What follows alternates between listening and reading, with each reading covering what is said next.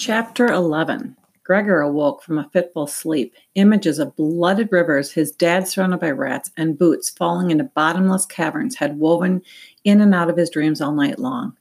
Oh, yeah, and then there was that warrior thing. He had tried to tell them. When Vikus had implied that he was the warrior in the prophecy of Gray, Gregor had actually laughed. But the man was serious. You've got the wrong guy, Gregor had said. Really, I promise I'm not a warrior. Why pretend and get their hopes up? Samurai warriors, Apache warriors, African warriors, medieval warriors. He'd seen movies, he'd read books. He didn't in any way resemble any warriors. First of all, they were grown up and they usually had a lot of special weaponry. Gregor was only 11, and unless you counted a two year old sister as special weaponry, he'd come empty handed.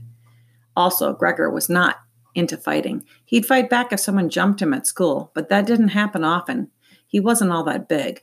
But he moved fast, and people didn't like to mess with him. Sometimes he'd step in if a bunch of guys were pounding a small kid. He hated seeing that. But he never picked fights. He wasn't fighting what warriors mainly did. Vikus and Luxa had listened to his protest.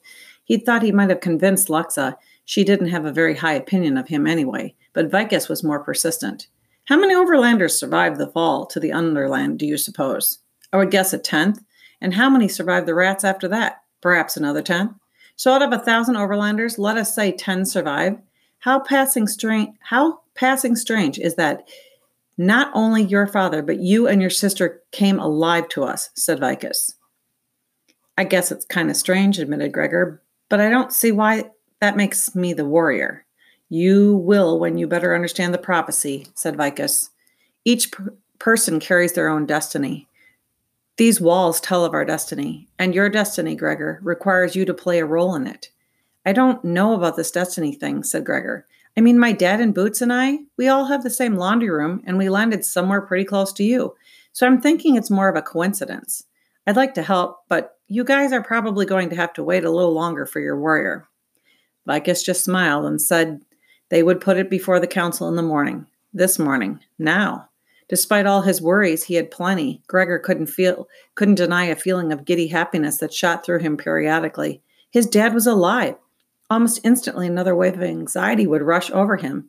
Yeah, he's alive, but imprisoned by rats. Still, his grandma always said, Where there's life, there's hope. Boy, wouldn't his grandma love it if she knew he was talked about in a prophecy. But of course, that wasn't him. That was some warrior guy who would hopefully make an appearance really soon and help him get his dad free. That was his main goal now. How could he rescue his dad? The curtain pulled open and Gregor squinted at the light. Mareth stood in the doorway. The swelling in his face had gone down, but his bruises were going to be there for a while. Gregor wondered if the guard was still angry with him, but Mareth sounded calm. Gregor the Overlander, the council requests your presence, he said. If you make haste, you make you may wash and eat first. Okay, said Gregor. He started to rise and realized Boots's head was cradled on his arm. He eased himself up without waking her. What about Boots? She may sleep on, said Mareth. Dulcet will watch over her. Gregor bathed quickly and dressed in fresh clothes. Mareth led him to a small room where a meal was laid out, then stood watch at the door. Hey, Mareth, he said, drawing the guard's attention. How is everybody? I mean, Perdita and the bats. Are they okay? Perdita has woken finally. The bats will mend, said Mareth evenly. Oh, that's great, said Gregor with relief. After his father's situation, the thing pressing most on him had been the condition of the uplanders. He wolfed down bread, butter, and mushroom omelets. He drank hot tea made some made of some sort of herb, and energy seemed to pour through him. Are you ready to face the council? asked Mareth, seeing his empty plate.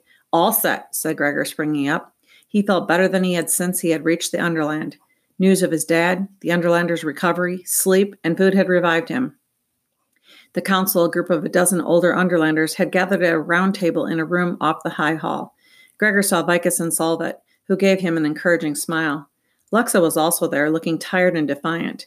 Gregor bet she hadn't she'd been chewed out for joining the rescue party last night. He was sure she hadn't acted one bit sorry. Vicus introduced the people around the table. They all had funny sounding names that Gregor immediately forgot. The council began to ask him questions, all kinds of things, like when he was born, and did he know how to swim, and what did he what did he in the overland? He couldn't figure out why a lot of the stuff was important. Did it really matter that his favorite color was green? but a couple of Underlanders were scribbling down every. After a while, the council seemed to forget that he was there, and they argued among themselves. He caught phrases like son of the sun and white water runs red, and knew they were talking about the prophecy. Excuse me, he finally broke in. I guess Vikus didn't tell you, but I'm not the warrior. Look, please, what I really need is for you guys to help me bring my dad home. Everyone at the table stared at him for a moment and then began to talk with greater excitement. Now he kept hearing the words, follow his call. Finally, Vikus rapped on the table for order. Members of the council, we must decide. Here sits Gregor the Overlander. Who counts him the warrior of the prophecy of Gray? Twelve, ten of the twelve hands shot up. Luxa kept her hands on the table. Either she didn't think he was the warrior or she wasn't allowed to vote. Probably both. We believe you to be the warrior, said Vikus. If you call us to help you regain your father, then we can answer your call. They were going to help him. Who cared why? Okay, great, said Gregor. Whatever it takes. I mean, believe whatever you want. That's fine. We must begin the journey with all haste, said Vikus. I'm ready, said Gregor eagerly. Let me just get boots and we can go. Ah, yes, the baby, said Solovet, and another round of arguments ensued. Wait, shouted Vikus. This costs much time. Gregor, we do not know that the prophecy includes your sister. What? said Gregor. He couldn't remember the prophecy very well. He had to ask Vikus if he could get in the room and read it again. The prophecy mentions 12 beings. Only two are described as overlanders. You and your father fill that number, said Solovet. The prophecy also speaks of one lost. That one may be your father's, in which case Boots is the second overlander. But it may also be a rat, said Vikus. The journey will be difficult. The prophecy warns that four of the twelve will lose life. It may be wisest to leave Boots here. From around the table came a general murmur of Rosette. Gregor's head began to swim. Leave Boots. Leave her here in Regalia with the Underlanders? He couldn't do that. It wasn't that the thought that they'd mistreat her, but she'd be so lonely. And what if he and his dad didn't make it back? She'd never get home. Still, he knew how vicious the rats were, and they would be hunting him to the last rat. He didn't know what to do. He looked at the set faces and thought the Underlanders had already decided to split them up. Stay together.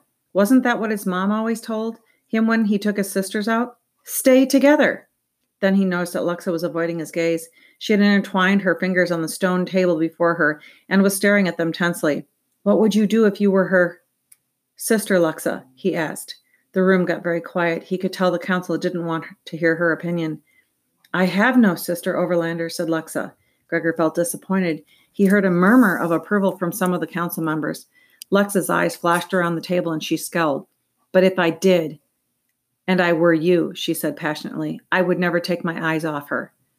He said thank you, but he didn't think he could hear him in the loud, in the loud round of objections that poured from the council. He raised his voice. If Boots doesn't go, I don't go. The room was in an uproar when a bat veered through the doorway and crashed onto the table, silencing everyone. A ghostly woman slumped over the bat pressing her hands to her chest to stem the flow of blood. One of the bat's wings folded in, but the other extended at an awkward angle, clearly broken. Anshel is dead. Daphne is dead. The rats found Shed, Fangor. King Gorger has launched his armies. They come for us, gasped the woman. Vikus caught the woman as she collapsed. How many, Kita? he asked. Many, she whispered. Many rats. And she went limp.